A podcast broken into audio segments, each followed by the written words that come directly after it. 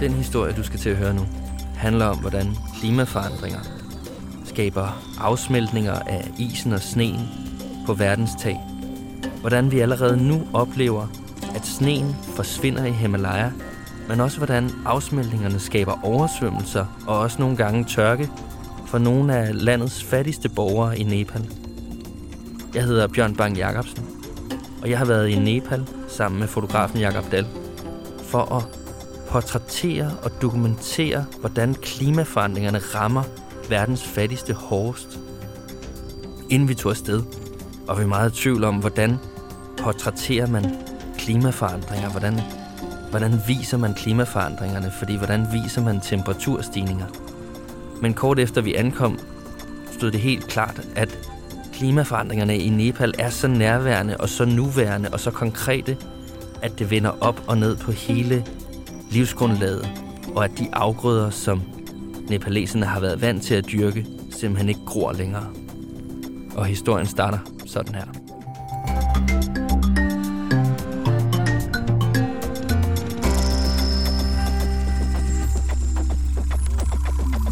Han går over sandbankerne. Nogle gange er han nødt til at tage skoene af, for at passere de små vandløb, der spreder sig som spindelvæv i det flere hundrede meter brede flodbassin. Lige nu er det vinter- og tørkeperiode, og han går rundt på bunden af den næsten udtørrede flod. Men når monsunen igen omdanner tørke til oversvømmelse, vil vandet rejse sig mindst 15 meter over hans gamle hoved med det sølvgrå hår.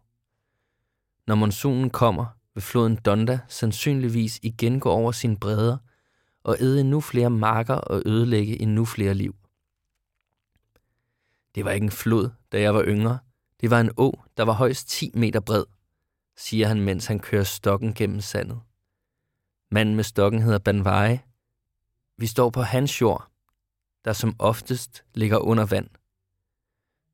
Du står midt i min gamle rismark, og derover løb Donda åen, siger Banvai og ligger tryk på åen med sin hæse 70-årige stemme. Han peger på nogle langhårede bøfler, der står midt i det tilbageværende vand i den brede flodbund. Banvai rynker på de buskede øjenbryn, sænker stemmen og peger på flodens bred, der rejser sig stejlt 200 meter væk. Derover lå mit hus, siger han. Banvais hus er væk, og hans rismarker er opslugt af floden. Der bliver ved med at udvide sit territorie. De marker, der stadigvæk ligger over flodens bredder, er overdynget med sand. Når monsunregnen og Himalayas smeltevand oversvømmer området år efter år, bliver enorme mængder sand skyllet ned af bjergene. Sand, mudder og skifer bruger vandstrømmen som transportbånd. Når det lander i det nepalesiske lavland, omdannes frugtbare marker med et til ubrugelige sandbanker. Vi er i provinsen Kanchanpur i det allervestligste udkants Nepal, med det passende navn langt mod vest, eller på engelsk Far West. Området ligger ved foden af Himalayas mastodonter, hvor de 8.000 meter høje tinder bryder skydækket i det fjerne. Temperaturen her i Himalaya-regionen stiger væsentligt hurtigere end på verdensplan. I sommerperioden skaber det voldsomme afsmeltninger i verdens største koncentration af bjerggletsjere. Når isen smelter i 8.000 meters højde, er det ikke svært at forestille sig den enorme hastighed, vandmasserne kommer brusende med, når de rammer landsbyen, der ligger helt nede i 120 meters højde. Når vandet kommer ned fra bjergene, river strømmen alt med på sin vej, siger Banvai og rømmer sin hæse stemme, inden han fortsætter. Vandmasserne har taget vores huse, flere familier har mistet deres elskede børn, og når vandet om sider forsvinder igen, bliver vi bønder efterladt med rismarker, der ikke kan bruges til andet end at bygge sandslotte på. Klimaforandringerne smelter gletsjerne på verdens tag, men de medfører også helt nye værmønstre, der vender op og ned på nepalesernes livsgrundlag, der er baseret på landbrug. Den nepalesiske vandekspert Pravin Mansingh forklarer, at Nepals landbrug er baseret på stabile sæsoner, og derfor er det ødelæggende, at de nye værmønstre er alt andet end stabile. Tidligere havde vi en fast monsun på cirka 4 måneder, og vi kunne næsten skrive i kalenderen, hvornår den startede og sluttede. Nu kan vi ikke regne med noget længere. Nogle gange regner det kun i to måneder, nogle gange i tre måneder, og vi ved aldrig hvornår, siger Pravin Mansingh, der blandt andet rådgiver den nepalesiske regering i, hvordan landet skal håndtere de nye vejrmønstre. Klimaforandringerne i Nepal betyder, at regnmængden per år er blevet mindre. Regnen kommer på bare halvt så mange dage. Det gør monsunen kraftigere, men det gør også, at tørken bliver længere, og på bunden af floden er det tydeligt, at tørken har varet længe. Ifølge Banvai er regnbyerne uden for monsunsæsonen næsten forsvundet. Han smøger de kaki farvede skjorteærmer op og tager et godt greb om stokken, inden han kravler op af flodbredden. Banvai tilhører Rana-folket, der altid har levet ved vandløbet. Men i takt med, at åen blev til en flod, og folks huse og marker forsvandt, måtte flere og flere flygte. Folkekirkens nødhjælp evakuerede os og hjalp os med at få tilladelse til at søge tilflugt i Dronningeskoven, siger Banvai og peger på en høj, der stikker op mellem trækronerne cirka 3 km væk.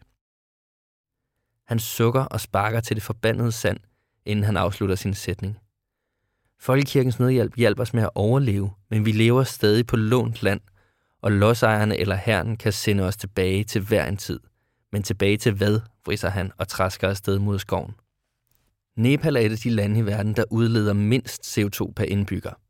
Men retfærdighed er ikke en rettesnor for klimaforandringernes indvirken. Ifølge klimaforskeren Arun Shresha, der har studeret Himalayas gletsjere i mere end 30 år, kan størstedelen af ismassen på verdens tag være væk inden for de næste 30 år.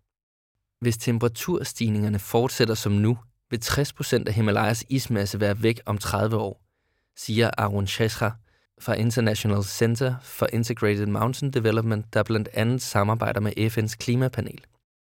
Arun Chesra understreger, at klimaforandringerne på verdens højeste tinder vil have katastrofale konsekvenser for nepaleserne, men konsekvenserne rækker langt uden for Nepals grænser. 10 af de største flodbassiner i Asien udspringer fra Himalaya. Folk her i regionen kalder Himalaya for verdens tredje pol. Det er selvfølgelig en henvisning til Nord- og Sydpolen – men i modsætning til disse ismasser er 1,9 milliarder mennesker afhængige af det vand, der har sit udspring i Himalaya, forklarer den anerkendte klimaforsker. Tilbage i Kanchanpur er Banvai på vej gennem de ødelagte rismarker. Vejen mod skoven går opad, og jo højere vi kommer, jo sundere bliver vegetationen. Tidligere rismarker er nu gule af raps, som passer bedre til det ustabile vejr. Skovbrynet prydes af allestedsværende morgenfruer, og under trækronerne møder vi en klynge lærhuse, der falder naturligt ind i skovens idyl. Landsbyens beboere er i fuld gang med dagens gøremål. Der bliver mud ud en grisesti, og bag en lærhytte er en familie i gang med at slagte en ged, der ikke er drægtig.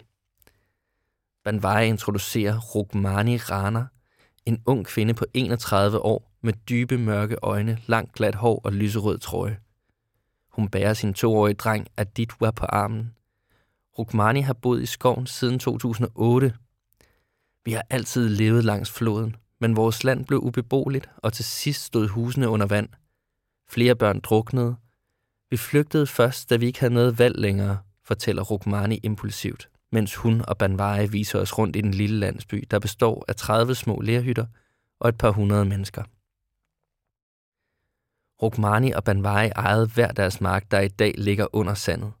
I dag dyrker de sukkerrør på de tilbageværende rester af deres jord. Sukkerrørene bliver ikke ødelagt af oversvømmelserne på samme måde. Folkekirkens nødhjælp hjælper os med at omlægge de ufrugtbare rismarker til sukkerrør, fordi sukkerrør stabiliserer jorden og forebygger flere jordskred, siger Rukmani og tilføjer, at de sælger sukkeret inde i byen for at kunne købe ris fra Indien. Gederne går frit rundt blandt kvinderne, der er i gang med at snitte sukkerrør. Rana-folket lever driftigt og i harmoni med naturen. Selvom den midlertidige landsby hverken har strøm eller rendende vand, er det opløftende at se, hvordan en flok mennesker, der vel i bund og grund kan betegnes som klimaflygtninge, har fået en ny tilværelse, blot tre kilometer fra deres fødested. Som en tankelæser bryder Banvai ind med sin karakteristiske hæseryst. Her i skoven er der godt og trygt, men vi lever her på lånt tid. Det er ikke vores skov. Sidste år fik vi at vide af myndighederne, at vi skulle forlade skoven. Vi nægtede, for hvor skulle vi gå hen? Vi ejer intet, vi er her stadig, men kun fordi herren ikke har fjernet os endnu. De fattigste rammes hårdest af klimaforandringerne. Mange af de nepalesere, der mister deres mark til oversvømmelserne, mister deres eneste mark og den eneste indtægtskilde, siger Arun Shresser, der studerer, hvilke grupper i det nepalesiske samfund, der rammes hårdest af klimaforandringerne. Vores undersøgelser viser yderligere, at kvinder og børn rammes hårdest i de fattigste grupper, tilføjer han. Ifølge Arun Shresser er der ingen tvivl om, at klimaforandringerne vil fastholde Nepal i fattigdom. De mennesker, der lever over fattigdomsgrænsen, er stadig så skrøbelige, at de mindste ændringer i deres livsgrundlag vil kaste dem tilbage i fattigdom, siger han. Klimaforandringerne er ødelæggende for Nepals to vigtigste industrier, landbrug og turisme.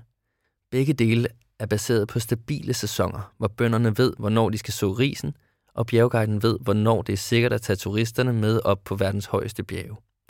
For Arun Ressa er det åbenlyst, at de rige lande har et ansvar over for Nepal, men løsningerne skal komme fra nepaleserne selv. Årsagerne til alt det her er ikke i Nepal, men konsekvenserne er, Nepal har ikke kræfterne eller pengene til at bygge den nødvendige infrastruktur i den hast klimaforandringerne rammer. Derfor skal Nepal have hjælp og økonomisk støtte til at omstille sig til den nye virkelighed. Men omstillingen skal drives af nepaleserne selv, hvis den skal være bæredygtig, siger Arun Schresser. Klimaforandringer er et abstrakt begreb for mange.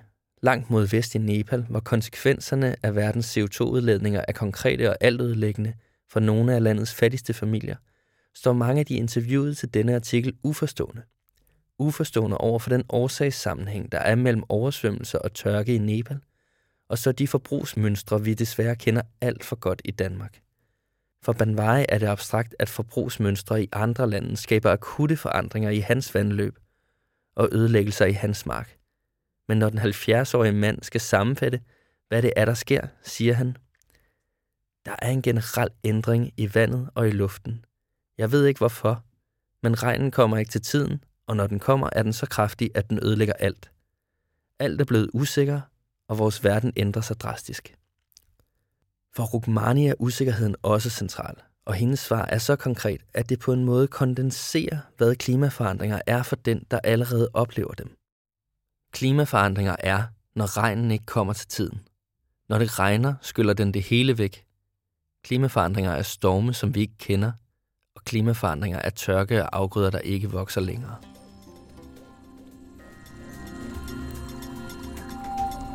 Og så den sluttede historien. Hvis du kunne tænke dig at læse mere om Folkekirkens Nødhjælps arbejde med klimaforandringer ude i verdens fattigste lande, så kan du følge med på Facebook eller på Instagram, hvor der ligger billeder og historier fra blandt andet Nepal. Eller du kan gå ind på vores øh, hjemmeside, som er www.nødhjælp.dk. Tak fordi du lyttede med.